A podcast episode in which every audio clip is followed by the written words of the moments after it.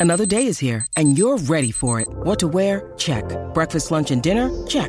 Planning for what's next and how to save for it? That's where Bank of America can help.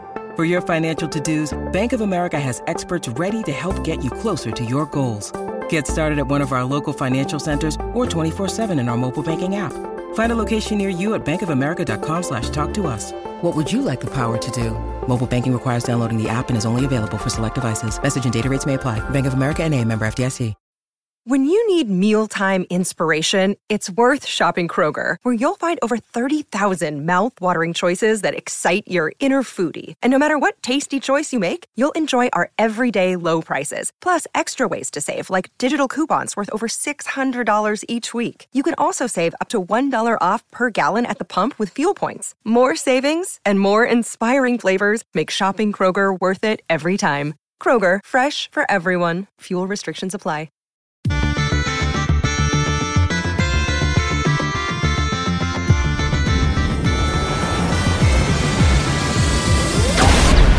Hello and welcome to the EDH Recast. My name is Joey Schultz and I'm joined, as always, by my fantastic co hosts. Up first, when he wins an award, he doesn't just thank the Academy, he thanks the Tolarian Academy. It's Matt Morgan. So Joey, there was one time I went on a first date and I invited this nice young woman to uh, to meet me at the gym, and uh, she didn't show up, and it kind of was weird. But um, I knew things weren't going to work out. Oh no! Now, Matt. Okay, there's a lot of layers to that joke. I get it. Um, you can just pick it up and put it right back down. Uh, okay, I see what you did. People, see, people feel like I am fake when I laugh at your dad jokes, but I think all of those folks out there who think that I'm just like being insincere with my laughter at your dad jokes are missing the point. What this is is clearly Stockholm syndrome. I can't escape from your dad jokes, so I might as well enjoy myself. I think it's more like a chuckling scoff than actual laughter. It, it's either that or I break my nose from face palming too hard every week. You know? Yes, that too. Oh, goodness. All right. Up next, he just saw the commander designs for the new Warhammer decks, and he's wondering what in the brawl is going on over there. It's Dana Roach.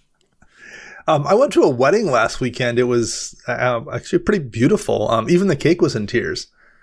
Hmm. Dang it. All right. So, yep. Because uh, there was you you gotta grin and bear it. That's just the way it is. Otherwise, I will I'll face palm too too much. I love you guys. Thank you, thank you, Dana. Thank you for that. I'm glad to help. I appreciate it. anyway, this is the EDH Recast. Let's just get on with ourselves. There it is. EDH Rec is the best deck building resource on the web for the Commander format, compiling data from deck lists all over the internet to provide helpful recommendations for new Commander decks. And here on the podcast, we love to give that data a little more context. Matt, do you mind telling us what it is that we are talking about in this week's episode? Well, this week we're going to talk about decks that like to durdle, maybe a little too much, and have problems just from a deck building perspective when it comes to closing out games. Yeah, yeah, decks that that durdly commander decks is uh, kind of an interesting thing. Maybe this is a conflict that we have in our own deck building. Maybe it's a thing that we've played a lot, uh, and it, it, yeah, it'll be interesting to explore to make sure that your decks are not just spinning their wheels, but that they're actually definitely going somewhere. So that'll be a whole lot of fun. But before we get into that, we've got a couple of quick shout outs to do. First, we'd like to thank Chase, also known as Mana Curves, for their work editing the show. You can find them on Twitter at Mana Curves. And you can support the show by liking, subscribing these videos on YouTube, subscribing in your podcast app. But also you can do so over at patreon.com slash EDHRecast, mm. where we have patron tiers of all levels, whether you want to see all of our historic challenges, stats picks, you want to see the episodes a day early. There's all that and more, including the very special patron shout out, uh, which you can get just by going to patreon.com slash EDHRecast. And this week, we're giving a very special thank you to Sylvia Kraus. So thank you so much. Um, it's not sauerkraut, which is good because we can like you more for that. Oh, do you not like sauerkraut? What? Oh, not what? at all. That's How disgusting. You? Do you like it? It's fine. It's, it's we're getting right. a new host. You have to hate that stuff. Yeah, I don't know if I can accept that. It's pretty horrifying. Thank, Thank you, you, Sylvia, for outing Thank you, Sylvia. Joey. Thank you for outing Joey as liking sauerkraut, which is absolutely disgusting. Uh, don't at me. I'm I'm sauerkraut ambivalent. Okay, I'm, I don't I neither love nor hate it, but I do love our patrons, including you, Sylvia. Thank you for the support, Matt. You are so weird. Okay, let's just get right to our main topic because we have we're off to a weird start. All right, we are talking about durdly commander decks, decks that will probably like like take a lot of game actions or they'll do a lot. You have to jump through a lot of hoops but they might not actually once you're done with the turn maybe they didn't go necessarily too far. Or matt i like the way that you said it that maybe these are decks that might struggle to actually close a game out uh, could be another way to look at it as well. So how about we just pass this right off to you when we're talking about durdly commander decks or durdle decks in general i guess. What is the thing that comes to mind? How do you approach um, yeah how do you approach this topic basically well, I guess we should de- probably define durdly because it's something very specific. I would say to to Magic the Gathering and, and board games in general. But when we say durdly decks, we mean decks that kind of sit around. They do a lot of things, but they're not necessarily trying to win the game in any given step. Uh, Brago decks are kind of renowned for this. They they accrue a whole bunch of value. They get a whole bunch of things going, but it doesn't actually help to win the game because there's so many just different game actions that uh, maybe they're they're getting their own little benefits, but they're not actually moving the game state forward in a way that's going to cause it to end anytime soon. okay it, it- these decks also tend to be good, I guess is the point. Like, because there's plenty of bad decks that don't advance the game, state either maybe do things. We're going to tend to focus on commanders that are actually effective. They generate value. They, they, have the ability to affect the game. They just have a difficult time turning that corner and actually closing things out. And I think that's an important distinction. Mm. Or maybe they never turn the corner, which is my biggest Right, beef with yeah. some of these types of decks. Yeah. No, that that is definitely a good distinction, and I think it's probably really easy for us to contrast against other commanders that like. It's really easy to recognize commanders that come out and make uh, like an immediate impact as soon as they hit the field, like Maelstrom Wanderer, for example. Like that is not going to be in any way a durdly commander because you get two cascades as soon as you play it. The battlefield looks different as soon as you cast that card, and it definitely is pushing things forward as soon as you cast that card. And they're a little bit more brazen, a little more out there. Whereas some of the durdly decks, like the value, you'll get a lot of value, but Matt, a refrain that I know you've said a couple of times on the podcast before is that value isn't victory. So these might be commanders that accrue a lot of value, but is that value actually helping you win anytime soon? Not necessarily. So you have to put a lot of extra thought into, okay, how's this deck actually going to close things down? Yeah, it's it, there's a lot of decks out there. We're going to cover a few of them, but it's not really even necessarily attached to a certain command or strategy because obviously you can build decks however you want. But just what, what we see on EDH Rec, what the typical deck looks like, that's kind of what we're going to focus on. I mean, we mentioned Brago, and actually, Dana, I know that you have some of the most experience playing with and against Brago. That's a very famous Blink commander. Do you have thoughts about that one being sort of a durdly commander? Uh, yeah, because my friend Max, who who pilots the deck, will be the first person to admit it's it's a struggle trying to figure out how to close out games with that deck, other than just hoping you can continuously smack someone in the face with that Muldrifter that you're casting just so you can blink it and draw a couple cards. Because because Brago is basically a creature that when you connect with Brago, when you deal combat damage, you can temporarily exile uh, a, a permanent you control and then bring it back into play. So basically, you're going to run a bunch of things with enter the battlefield abilities and try to trigger them by hitting somebody with Brago. Um, the problem is they like tend to not attach useful enter the battle abilities, enter the battlefield abilities onto like, you know, six, six flyers or something that are efficiently costed. So you're going to eventually probably chip away at people's life total with those creatures, but like, that can take forever in, in that style of deck. So you need to find other ways to win. And the way that deck tends to be constructed makes it difficult to combine those two things, combine the value you want to generate with, com- with a way to actually close out the game. Right. Well, and I think the most egregious part about Brago King Eternal is, like you said, Dana, it exiles things, but it's not just a target permanent. It's, it's any number of non-land permanents that you control. Yeah. So Brago players are able to blink their entire board, which not only creates a whole bunch of triggers, but it just takes forever for these decks to resolve. Uh, if you have an Aether Channeler or one of those new cards from Dominaria United, you have three options of what you can do when that card enters the battlefield. If you have OG Exquisite Blade, all of a sudden you're scrying a bunch, you're probably drawing some cards. You have all sorts of things going on, and, and these decks are very, very good at getting a lot of value, hmm. but it's it's finding ways to convert that value into meaningful game actions that are going to help you win the game.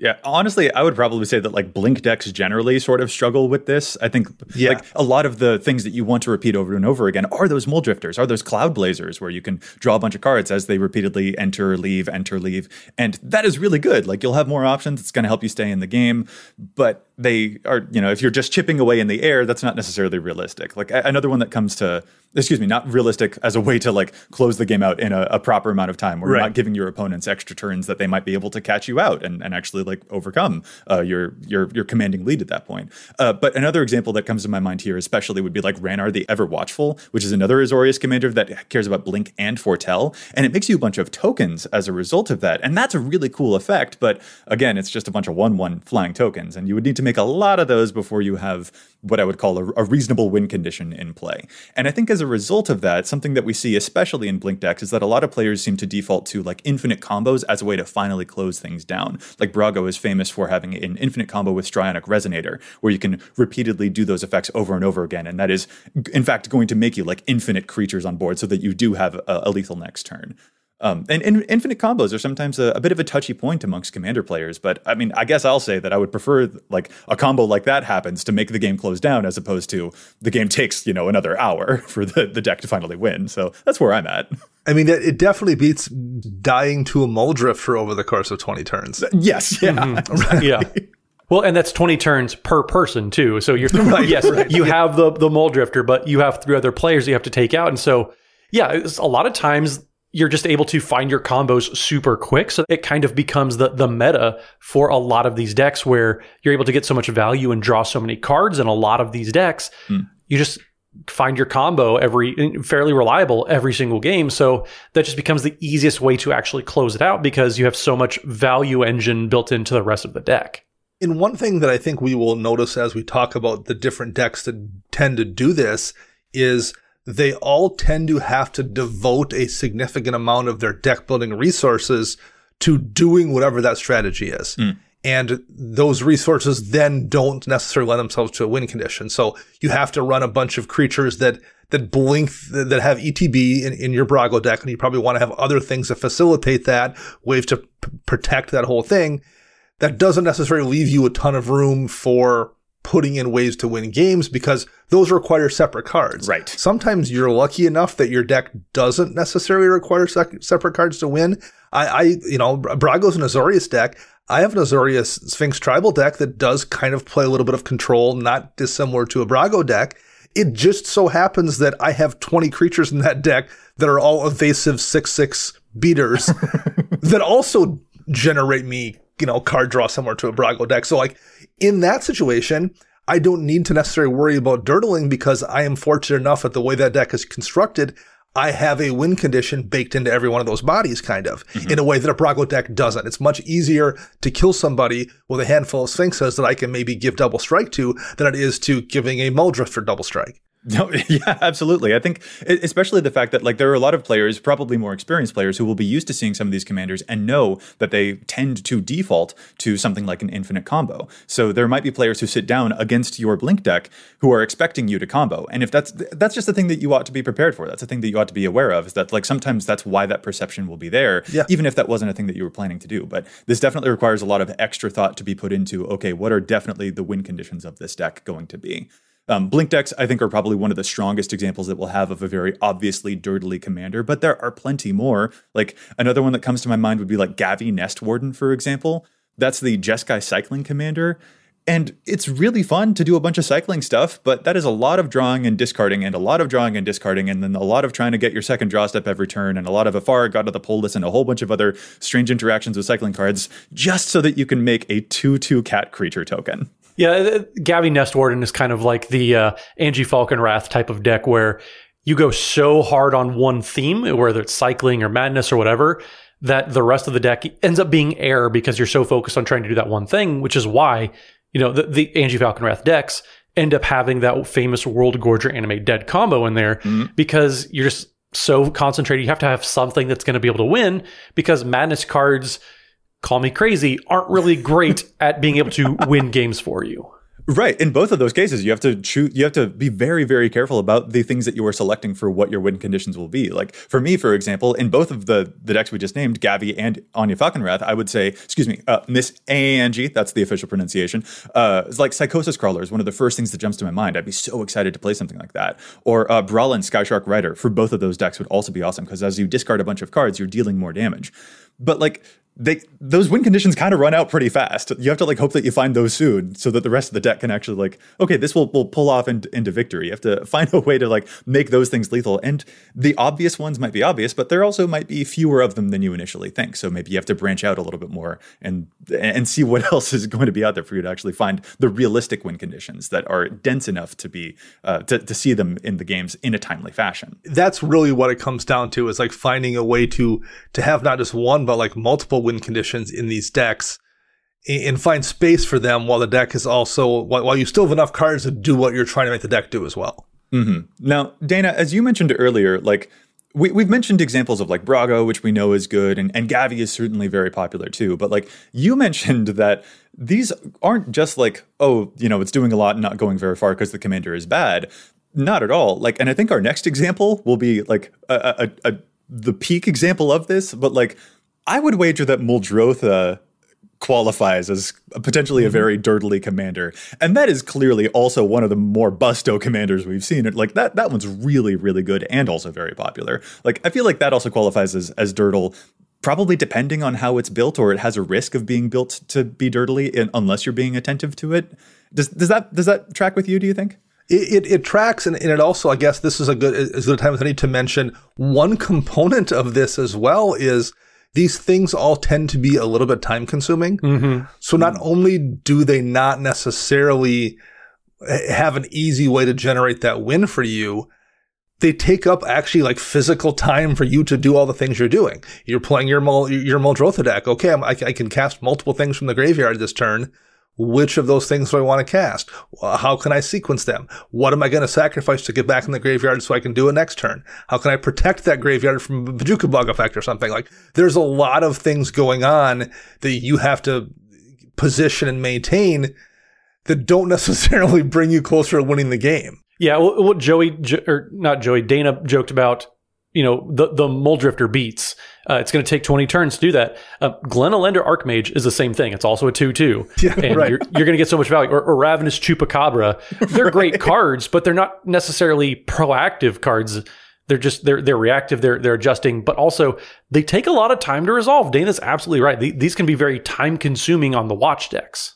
I feel like also a, a characteristic of some of these durdly decks is that they're very good at not losing which is different than being very good at winning. Like Muldrotha and Meren of Clan Nal although I think I'm not sure that I would qualify Meren as being durdly necessarily, but both of those commanders are famous for Spore Frog recursion. Like you're constantly returning to the field this thing that you can sacrifice to make sure that you don't take combat damage. And that is going to, or, or Glacial Chasm. Like Muldrotha can also get back that land that prevents you from taking damage. It is hard to break through those, especially when any attempt to destroy those things means that Muldrotha is just going to get them right back the very next turn. Those are hard to break through but they're also like definitely not winning the game at all. But it's hard to kill as well. Like these are resilient decks is a, a characteristic of durdly decks, I think. Oh yeah, very much so. Um, in, in you know, it's probably not a coincidence that a, a, handful of the ones we've talked about are also playing blue. so not not only are they resilient, and not only do they generate plenty of resources, in a lot of cases they have counter magic to back up all the things they're doing as well. So sure, it, it, it's it's one extra thing that you have to fight through to stop this slow deck that's accumulating resources without actually necessarily winning the game. Mm-hmm. Yeah, no, that's a good point. And honestly, another uh, example that I had put down when we were uh, putting this this show topic idea together was another commander that also includes blue, which is Shorikai, the Genesis engine. I mean, that that one's also like amazing. That's the vehicle commander that doesn't necessarily need to be built with a bunch of vehicles if you don't want to, but it taps to draw you two cards, discard a card, and it makes a pilot token. And a lot of that deck, I think, it really is focused on like here's a, a lot of like game actions over and over again where you're like untapping it, retapping it to draw cards, discard, untapping it with a whole bunch of other effects, unbender tines, and, and other things like that. Uh, and that's a lot of game actions, and you're going to end up with probably a couple of one ones, which is really good and, and really helpful. But again, that's a deck that like might be difficult to pull together a win condition, which is why I think a lot of players have defaulted to finding combos that work with tapping and untapping it over and over again and making a whole bunch of creature tokens like that. Uh, I feel like a lot of Shorikai players have kind of found themselves in that niche because just relying on one ones and vehicles is not always a reliable win condition, whereas a combo will actually get you there. But again, yeah, it's a commander that contains blue and is therefore very resilient, especially because it's making you blockers and drawing you a lot of cards. Well, Joey, you you mentioned specific commanders so far. We've done this. Um, I'm going to throw a whole category, a whole strategy, I guess, really under the bus here. Um, Super Friends decks definitely fall into this category of durdly decks that they take a lot of game actions, they do a lot of stuff, they get a lot of value, but they sometimes can struggle to actually close games out. Um, if you want to talk about a very just time consuming strategy, uh, you have to be very, very skilled with a Super Friends deck to really know how to, to play that and not just kind of drag it out. It ends up being solitaire a lot of times just because there are so many game actions. Not only are you casting all your spells like a normal deck would be doing, but also you also have these planeswalkers on the battlefield that have their own decision trees to, to play through and, and resolve. Um, if you have a Jace the Mind Sculptor and you're brainstorming every turn, that's that's a whole long spell to resolve that you're doing every single turn on your Jace. Uh, if you have any given planeswalker, there's just so much to be going on there. Any of the Lilianas, there's just a lot of things you have to consider when you're resolving literally any of those abilities. And man, it's they can be very time consuming. There's a lot going on. But then when you talk about, okay, well, how does all this value win? A lot of times these Super Friends decks, that takes a while for them to actually snowball to a win even when they ult a planeswalker too. Like even if you get the doubling season instantly ult a planeswalker, mm-hmm. I mean planeswalker ultimates are designed not to automatically win the game. You still have to put together a little bit of extra. But like there are planeswalkers out there that prevent damage to you as their ultimate, or that stop people from playing non-creature spells, or that counter the first spell that an opponent plays each turn. Or one I think there's a Nojani that just gains you hundred life. And like those are great when you ult them, and it's gonna be again really hard to kill you. But yeah, ulting a planeswalker is not the end of the game by any means. So even when you achieve the thing your deck wants to do, you still have a little bit more to go. So what is your win condition past that point? Yeah, it's a great example of a category. And if you want to talk about maybe not winning, but also finding ways to not lose, gaining 100 life is a really, really good way to yeah. not lose a game. well, like we play a game or two pretty much every week on twitch.tv slash EDHRECast. Mm-hmm. Hey. And, and, there's a reason I think once ever I've played my Jerry with Eyes Open Super Friends deck on stream because it is durdly. And, and while I admit it's durdly, I've actually taken a look over the years at like maybe converting that to a different style Super Friends deck. I'd still like to have one, and I'm I of course assumed mono white is probably the worst way to do it. But every time I look to do that, I then look back at my deck and realize, well, almost all of my planeswalkers in that deck make tokens, and I'm in mono white, so I have access to things like Cathars Crusade and uh, divine visitation and like ways to actually make those tokens kill people. I, I, actually do have win conditions in that deck, and whenever I look to like make it into a different color combination, I feel like there's actually kind of less ways to because most other colors planeswalkers don't necessarily make tokens. Oh wow! So it, as durdly as that deck is, it's still probably less durdly than most Super Friends decks. Oddly enough, considering the fact that it's mono white. Interesting. That's very interesting. And hey, I'm glad that we found a non-blue example of a durdly deck. Let's let's find more of those. Yes, there we go. Um, yeah. Another few that we had written down here would be uh, Thantis the War Weaver. Like I I tried building a Thantis deck. That's the Jund spider that makes all of your opponent's creatures attack each turn, but if they attack you, Thantis gets plus one counters. It took so much to try and make that deck do its thing. And at the end of the day, the thing that I was trying to do was make my opponents attack, and hopefully not me, and that's very hard to do because it's not it's not goad. It, it's an effect that they just have to attack. They can point it at you. Do I have enough defenses? So you have to set up defenses, and you also have to make sure that your opponents have enough creatures in play that like will be good once you finally get them to attack with each other. Is that good for you, or were they going to attack with those creatures anyway? Are you actually causing them an issue or disrupting their game plan when you finally get your commander to do the thing you wanted it to do? So that's another example that strikes me, and not blue. Well, Joy, I, you say it's another non-blue Durdle deck. I'm going to go back to blue because I want to throw blue just as many hate balls as I can. Uh, oh man! so so Lynde Cheerful Tormentor is one that also kind of comes to mind. Uh, Lynde Cheerful Tormentor is that Grixis colored curse tribal deck, which it's a very very cool idea. We don't often get enchantment matters type of stuff in Grixis colors, but here we are. But also, when you look at the typical curse deck and just what those curse cards are, those those enchantment auras that go on players, a lot of times they're getting meaningful, not really meaningful, but like minimal effect, Mm. but you're getting it recursively. So you're getting very, very small things like whenever uh, you have the, the curse card. So curse of verbosity, whenever somebody attacks the enchanted player, you and that player draw a card. Uh, curse of surveillance, where at the beginning of everybody, the enchanted player's upkeep, any number of target players other than that player draw cards equal to the number of curses attached to that player. So you're getting a lot of really cool little effects, but they're not actually doing a whole lot of damage or finding ways for players to lose. It's just more and more value. There are a few that do pretty well when it comes to actually, you know, making people lose the game, but they're kind of few and far between, especially in Grixis colors. Yeah, no, I feel that. And especially I feel like there are a lot of curses that don't necessarily like cooperate with each other as well. Like some curses are very attack focused and then there are plenty of other curses that care about milling your opponents and it's just like uh, those that's, you know, that's that's chocolate and bacon. Those don't necessarily work together. So you also have to like curate probably an already limited number of curses to even fit in that deck. And even Lynde's own ability actually would probably classify here where like you're going through a lot of steps to give away a curse to another person, detach it from yourself and give it to someone else so that you can draw two cards.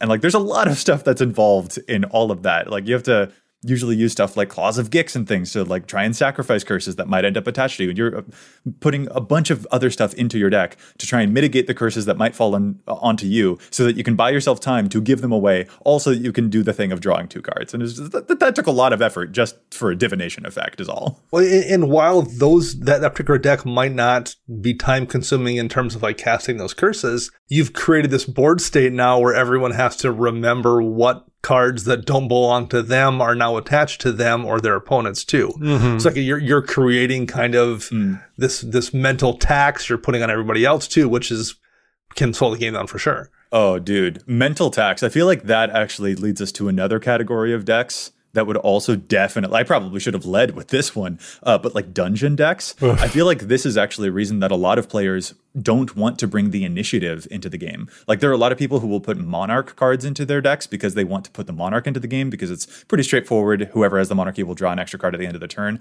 But I have not seen quite as much attention for initiative getting into regular commander games unless the deck is fully 100% a dungeons deck, like Sefris, for example. Because if a card says you take the initiative on it and it's like one of your only things, suddenly the initiative on, on everyone's board, it's a lot to keep track of that not everyone's always in the mood for you probably want a higher density of initiative stuff to actually care about putting that into a deck rather than the one-off cards like you might see with monarchs. But even then, dedicated dungeon decks, it takes a lot of going through the dungeon to accumulate a lethal board state as well. That is a lot of stuff you gotta do. and and you're compounding that by the fact that like right you're you're going through the dungeon one step at a time and no one remembers what the dungeon's individual rooms are so like that's adding a mental tax and then in that deck what you tend to be doing is they're doing a lot of blink things or a lot of clone things there's a lot of like additionally durdly things they're doing so they can generate multiple initiative and dungeon triggers per turn to kind of work their way around the the kind of baked in speed bump there to keep you from from doing that. So the the deck is just encouraging you to do all kinds of dirty things to maximize finding any way to actually win. Yeah, I, I think as much as I like Monarch and the initiative as mechanics, initiative kind of misses for me because you you're asking people to bring game pieces they wouldn't otherwise have anything to do with or need to know at all. But if you have initiative, somebody can take that from you and then they also have it. So Yep. you're kind of asking people to play your deck on a little bit of a scale there. Hmm. And it most people, if they want to play your deck, they're going to play theft decks. And they're going to steal your things instead of stealing the mechanics in your cards, which sometimes can be a major miss for some people. Yeah, if you're playing initiative cards, you should be bringing four copies of the initiative thing so that you can give them to everyone. But like, make sure that you've brought tokens that they will need. I feel the same way about Grismold players. That's another deck that gives a lot of tokens to other people. Make sure that you've brought a substantial number of plant tokens for the entire table to make sure that, that they're good there. But but like on this subject, I think uh, the dungeon decks, especially Sefris, stands out here as an example of like people have had to get kind of creative with what are the win conditions of that deck going to be. Sefris, whenever you complete a dungeon, you get a creature back from your graveyard onto the battlefield. And in the data on EDH Rec, a lot of the creatures that we tend to see as sort of top ends for that ability tend to be kind of brutal, like Elesh Norns and Toxrills, because of how durdly the rest of the deck is. Like you've got some standout cards in that deck, like Radiant Solar will take you through a dungeon like three times in a single turn. That card's amazing. But going through the dungeon three times in a single turn does not a game win for you. So something like an Elesh Norn will actually potentially close things out. And that can be kind of jarring as an opponent when you see, oh, I didn't expect that that would be the final boss at the end of the dungeon. That's pretty different than what I expected the rest of the deck to do. But I, I, mean, that deck is looking for a way to close things out, and just going through the dungeon, barring an infinite combo, is not going to do it. And sometimes you need something that is a little bit more brutal at the top end to try and finally close the game down. Yeah, uh, I would say in the last year or so, the the the, the durdliest decks I've run into have been dungeon decks for sure, and probably in particular Sefris decks. Yeah, yeah, no, I can I can totally feel it, and I don't think that like I, we probably should have mentioned this before. This isn't bad. Like we've each said yeah. that we also have decks that durdle. Like it's not a bad thing. It's just a thing to be aware of about your own decks. It's probably a thing we should have qualified earlier, but it's good to qualify it now. Better late than never, right, Matt? Absolutely. Yeah, it to- totally late, late, than never. I've never owned a Muldrotha deck ever.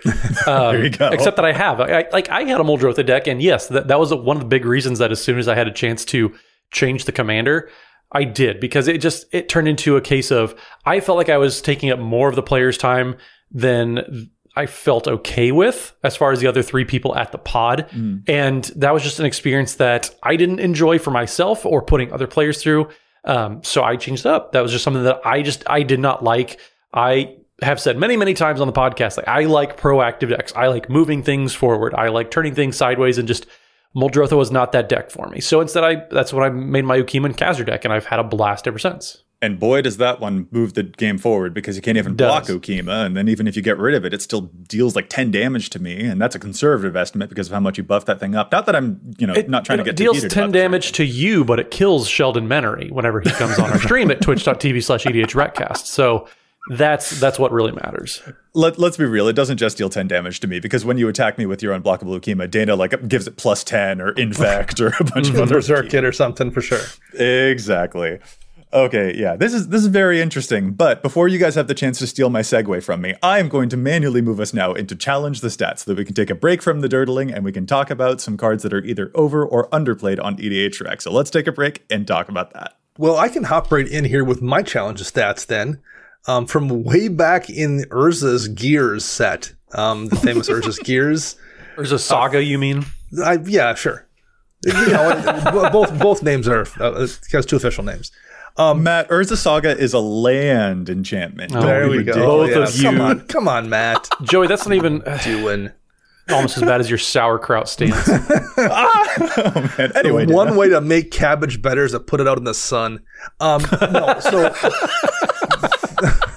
Thran Turbine um, is a one mana artifact from from back in Urza's Gears. Um, it says during your upkeep, you may add up to two colorless mana to your mana pool, and this mana can't be spent to play spells. It's in 2000X and EDHREC, so it's a terrible Sol Ring. Um, except if your commander has an activated ability that requires mana to use. Um, you know, I, I, ran this a few years back when I had temporarily built a Kenrith the Return King deck because Kenrith has a bunch of abilities and you generally don't care about when you use those abilities. Hmm. It's a pretty nice free source of mana during your upkeep, and there's a ton of commanders out there that have activated abilities that it's a very efficient way to pay for those.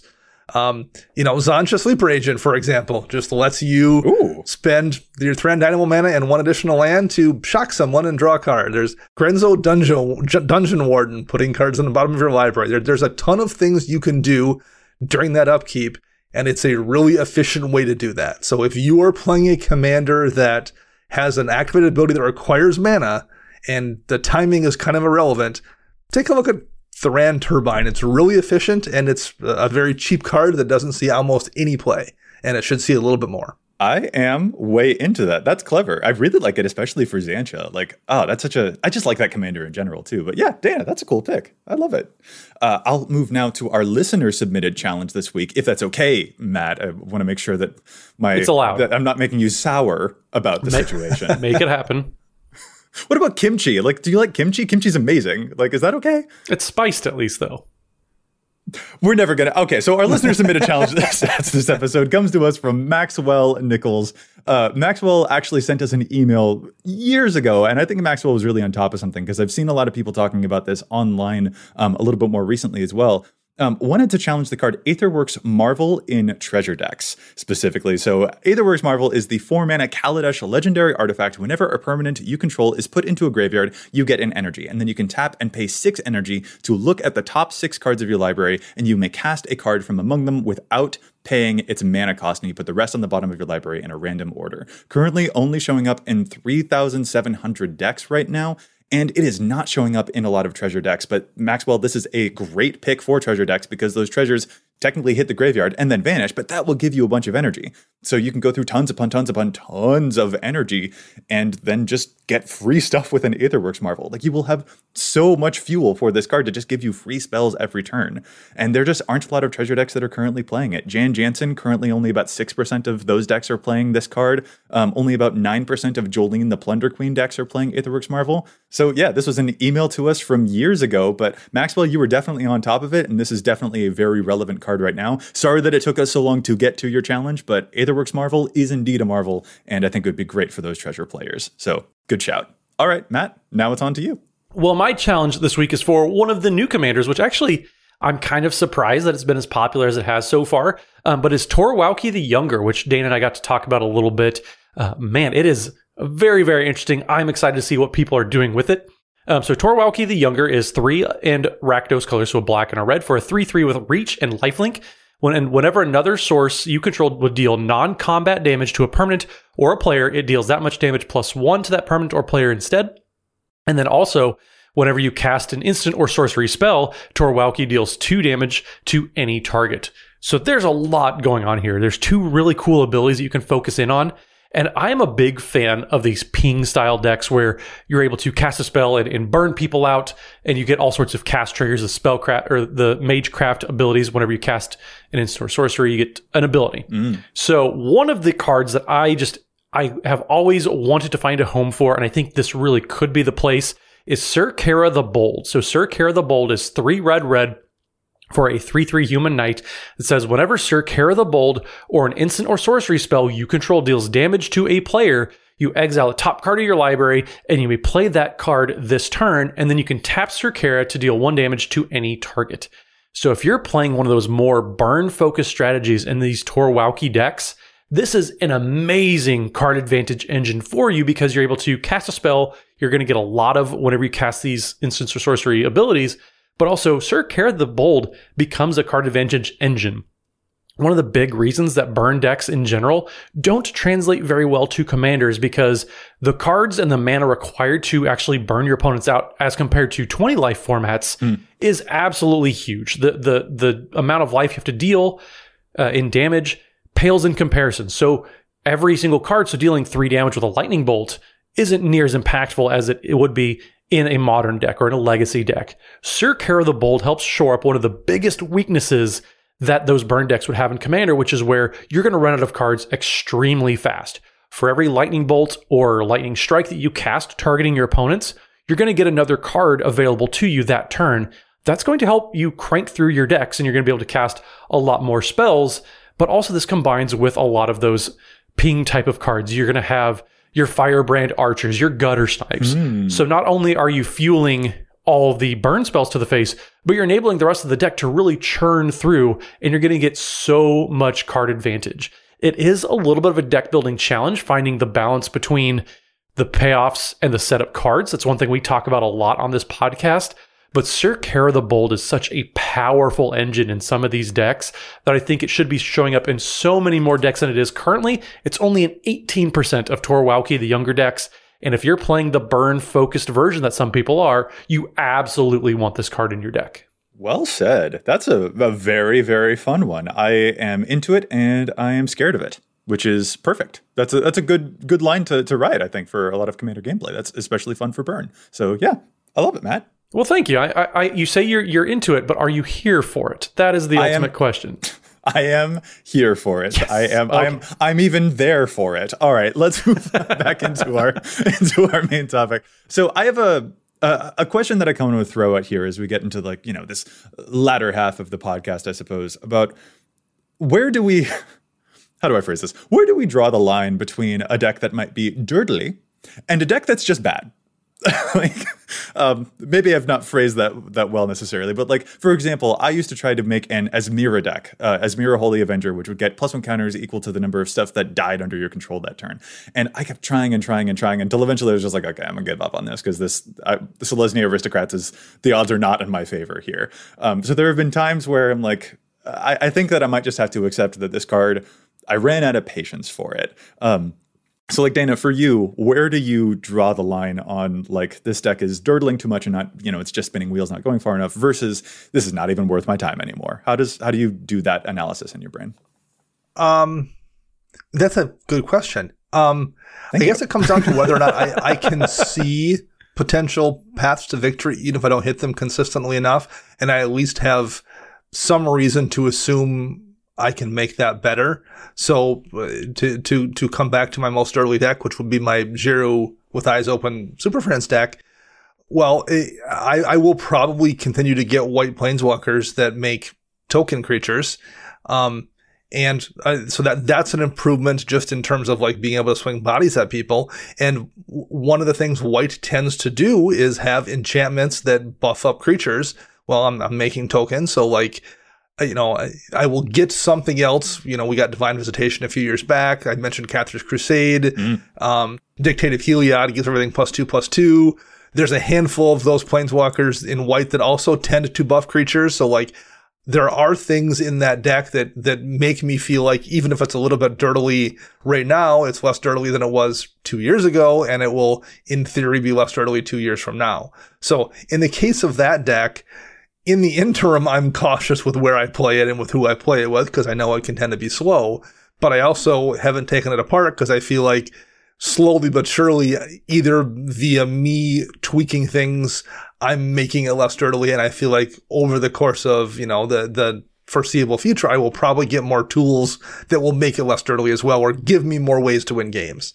Okay. Yeah. I I can see that path lighting up in front. I can I can see you finding those. And so, Matt, what about you? Is it sort of similar, or do you have a different idea on it? In order for me to consider a commander or a deck bad, I would say the commander is trying to do two things. Either it's too narrow or doesn't have enough support for what it's trying to do. Mm. I think uh, God of the Worthy, is a really good example of something that's just too narrow to be good where the, the big ability is snowlands your opponents control end of battlefield tapped, and then non creature spells your opponents that they cast with uh, CMC four or greater cost two more to cast. So it's just it's a little narrow to be in the command zone hitting snowlands. Not enough people are really playing snowlands or snow matters cards. Mm. So I I think it just kind of falls short. The tax is fine, but it's not impactful enough.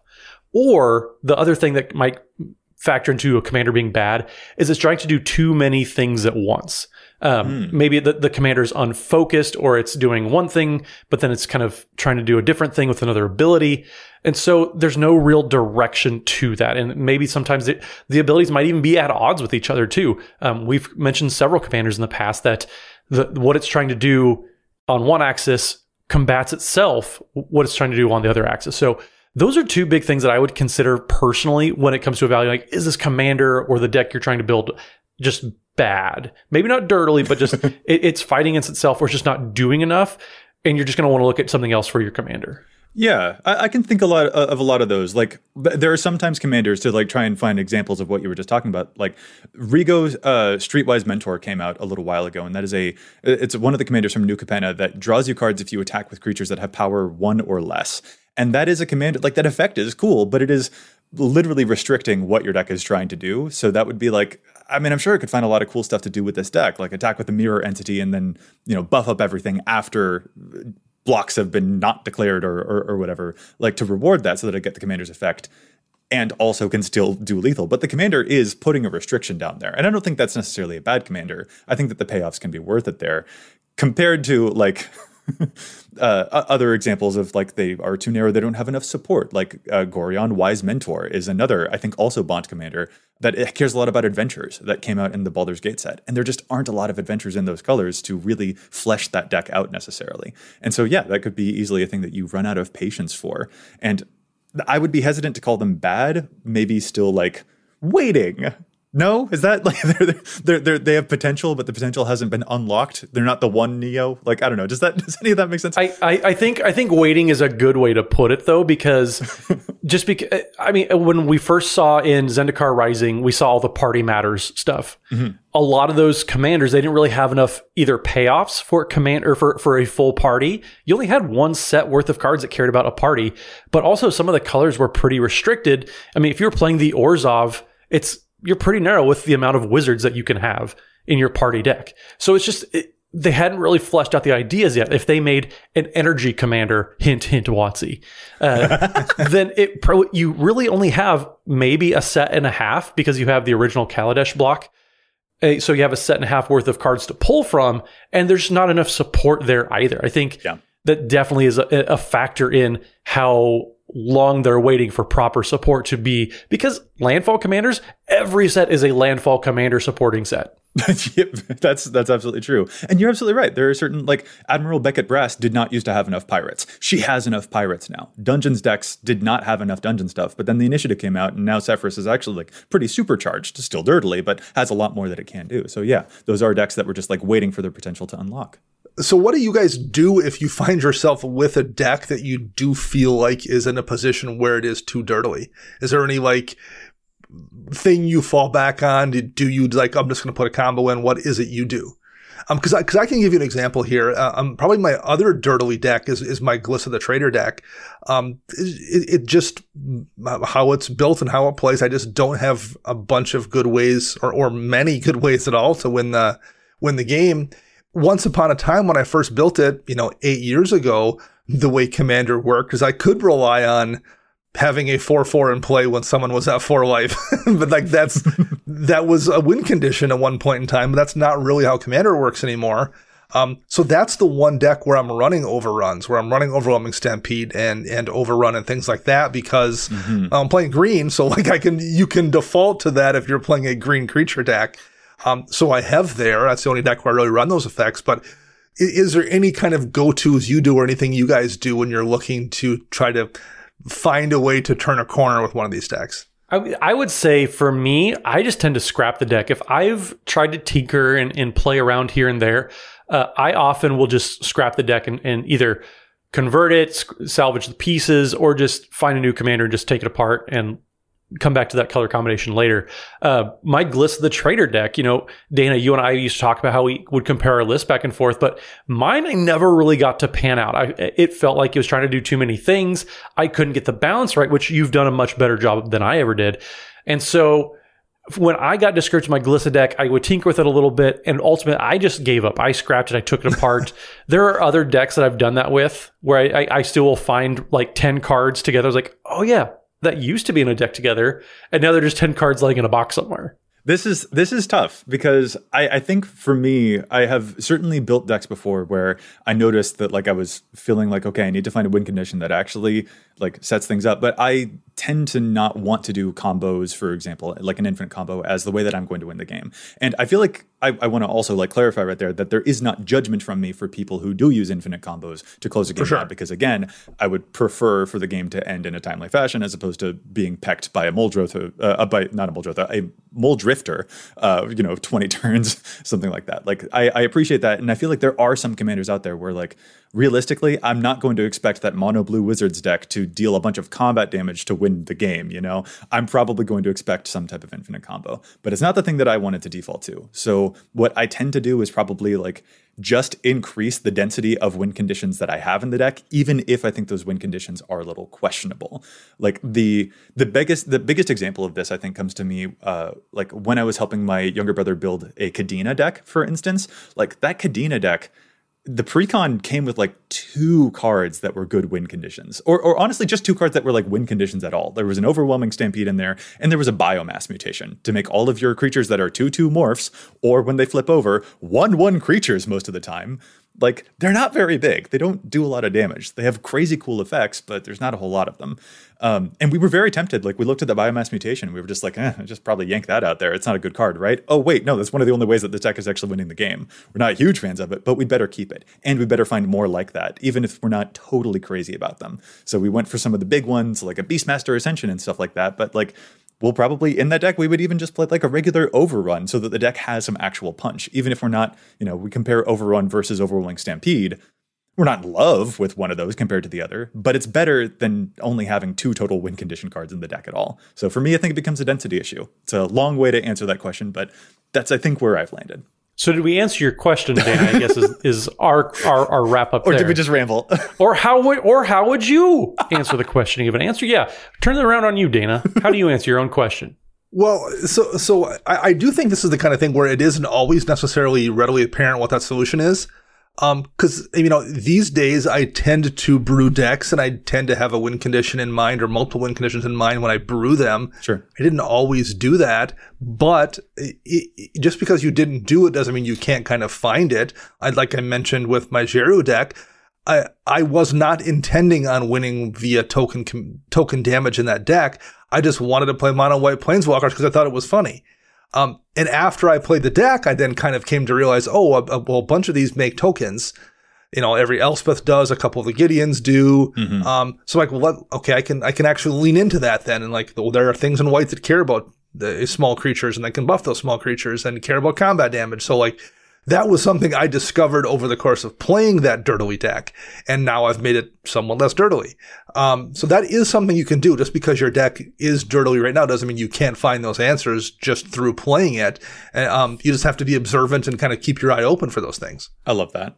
That's a really, really good lesson. Is like letting yourself discover the deck makes a lot of sense hmm? because because the, yeah, I identify with you there. Like I tend to have the destination, like how is this deck going to win, tends to be one of the impetuses for me to build the deck in the first place. Like it's, Yeah. it's no mystery how Conrad is going to end a game. It's no mystery how the mimeoplasm is going to end the game. It's kind of like right there on on the card. And as much as I, I, you know, it's not about the the destination; it's about the journey that matters and the friends we made along the way. I, when I board a plane, I like to know where that plane is going. I like to know that the plane is going to land. Like that's kind of my philosophy about deck building as well. Um, so I tend not to run into run into that issue too much. But it is good to take a step back and do that approach too, where you're allowing yourself to explore, because that is a limitation on my deck building sometimes. Where I, since I already know where I'm going, I don't always give myself time to wander and to enjoy the the sights that a deck might surprise me with. Is this something that you've ever stumbled into, Matt, where like you've built that deck and as you've been playing it, you're like, oh, this this is how it wins, even though I didn't realize that. I, I would say I have two decks that have done that: my Alela Artful Provocateur deck and my Rielle the Everwise deck. Both of those, Both of which could potentially be durdly if, if, if left to their own devices. absolutely. So the, my first realization I had to have was these are control decks. They're they're not aggressive decks. They're not trying to move the game forward. Um, just because there there was a theme that I was trying to center around. But also, I needed to figure out when I needed to shift gears, and that was the biggest thing. Um, so I really had to be patient with just the theme that I took into that deck. Now, Rielle, obviously, a lot of discarding to trigger her ability, but finding something to do and make sure that all the the durdling and all the value accruing that I was doing with all the sagas in my Alela deck, figuring out when it was time to go and, and really move things forward, that was a balance I had to, to kind of juggle around a little bit. Uh, it- I was very happy when my Alela deck finally like took shape because before it was kind of a good stuff, you know, just playing some artifacts enchantments was very standard. So giving it identity, that was one thing that I think I had to flesh out to find enjoyment in the deck. But then also when I realized like what the deck was actually trying to do versus what I was trying to make it do. Um, A lot of times those are two very, very different things when it comes to playing a deck. Um, I had one idea in mind, but the, the cards that I put in there were actually pushing in a different direction. Yeah, Matt, well well said. Again, it's like allowing the cards to reveal the, the stuff to you or like allowing yourself to understand what it is that the, the cards are trying to tell you. That now I sound like a psychic. Now I sound like I'm doing like mumbo jumbo music. That's not what I mean. Did any of it make sense? Am I just being silly now? I might just be being silly now. No, I, I, get what you're saying completely. I, I appreciate it, Dana. Um, and you know what? As one final note that I think we probably have to put into this episode, we might need to apologize to all of the Archelos players that are out there. Um, because we were talking about Durdle and not Turtle, and it might be that might have been a thing that we probably also should have said at the beginning of the episode. Like, sorry, me meandering Towershell, but this episode was not about you. The Durdle Turtle is the true offender of this because it's literally just taking its time. right, yeah. literally as much as possible. All right. Yeah, this is interesting. I think there's a lot to, of, of stuff to explore here and to allow yourself to explore here and to learn here to like Matt, as you like to say, it always comes down to the intentionality. And these are decks that are, you know, it, it's definitely extra important to be very intentional about the cards that you put into decks like the ones that we discussed today. And there are certainly plenty of other options. So, listeners, we would love to know what are the durdly decks in your experience? What are the durdliest decks that you've played? And what were the solutions for that experience in your case? We'd love to hear from you. But with that, fellas, let's call this episode to a close. If our listeners want to get in touch with us, where is it that they can find us all? Matt? So you can find me on the Twitters at Mathimus55. That's M A T H I M U S 55. And don't forget, Wednesday evenings, we're streaming over at twitch.tv slash EDHRECast. We have guests on every single week. It's always super fun. The guests, like, it's just so much fun being able to meet all these awesome people in the community, get to play some games with them. So just make sure you tune in. Um, there's just so much, so much going on there. Um, can't say enough about it. Indeed. And Dana. You can find me on Twitter at Dana Roach. You can hear me on my other podcast, CMDR Central. I'm writing articles for EDHREC and Commander's Herald, and you can find all of us together at patreon.com slash EDHRECast. And I'm Joey Schultz. You can find me at Joseph M. Schultz on Twitter, and you can find the cast at EDHRECast on Facebook and on Twitter. Plus, if you've got a question for us, you can contact us at EDHRECast at gmail.com. Our thanks go out once again to Chase for assisting me with the post-production of the show. You can find them online at Mana Curves. And listeners, we'll be back at you next week with more data and insights. But until then, remember, EDH Wreck Your Deck before you wreck your deck.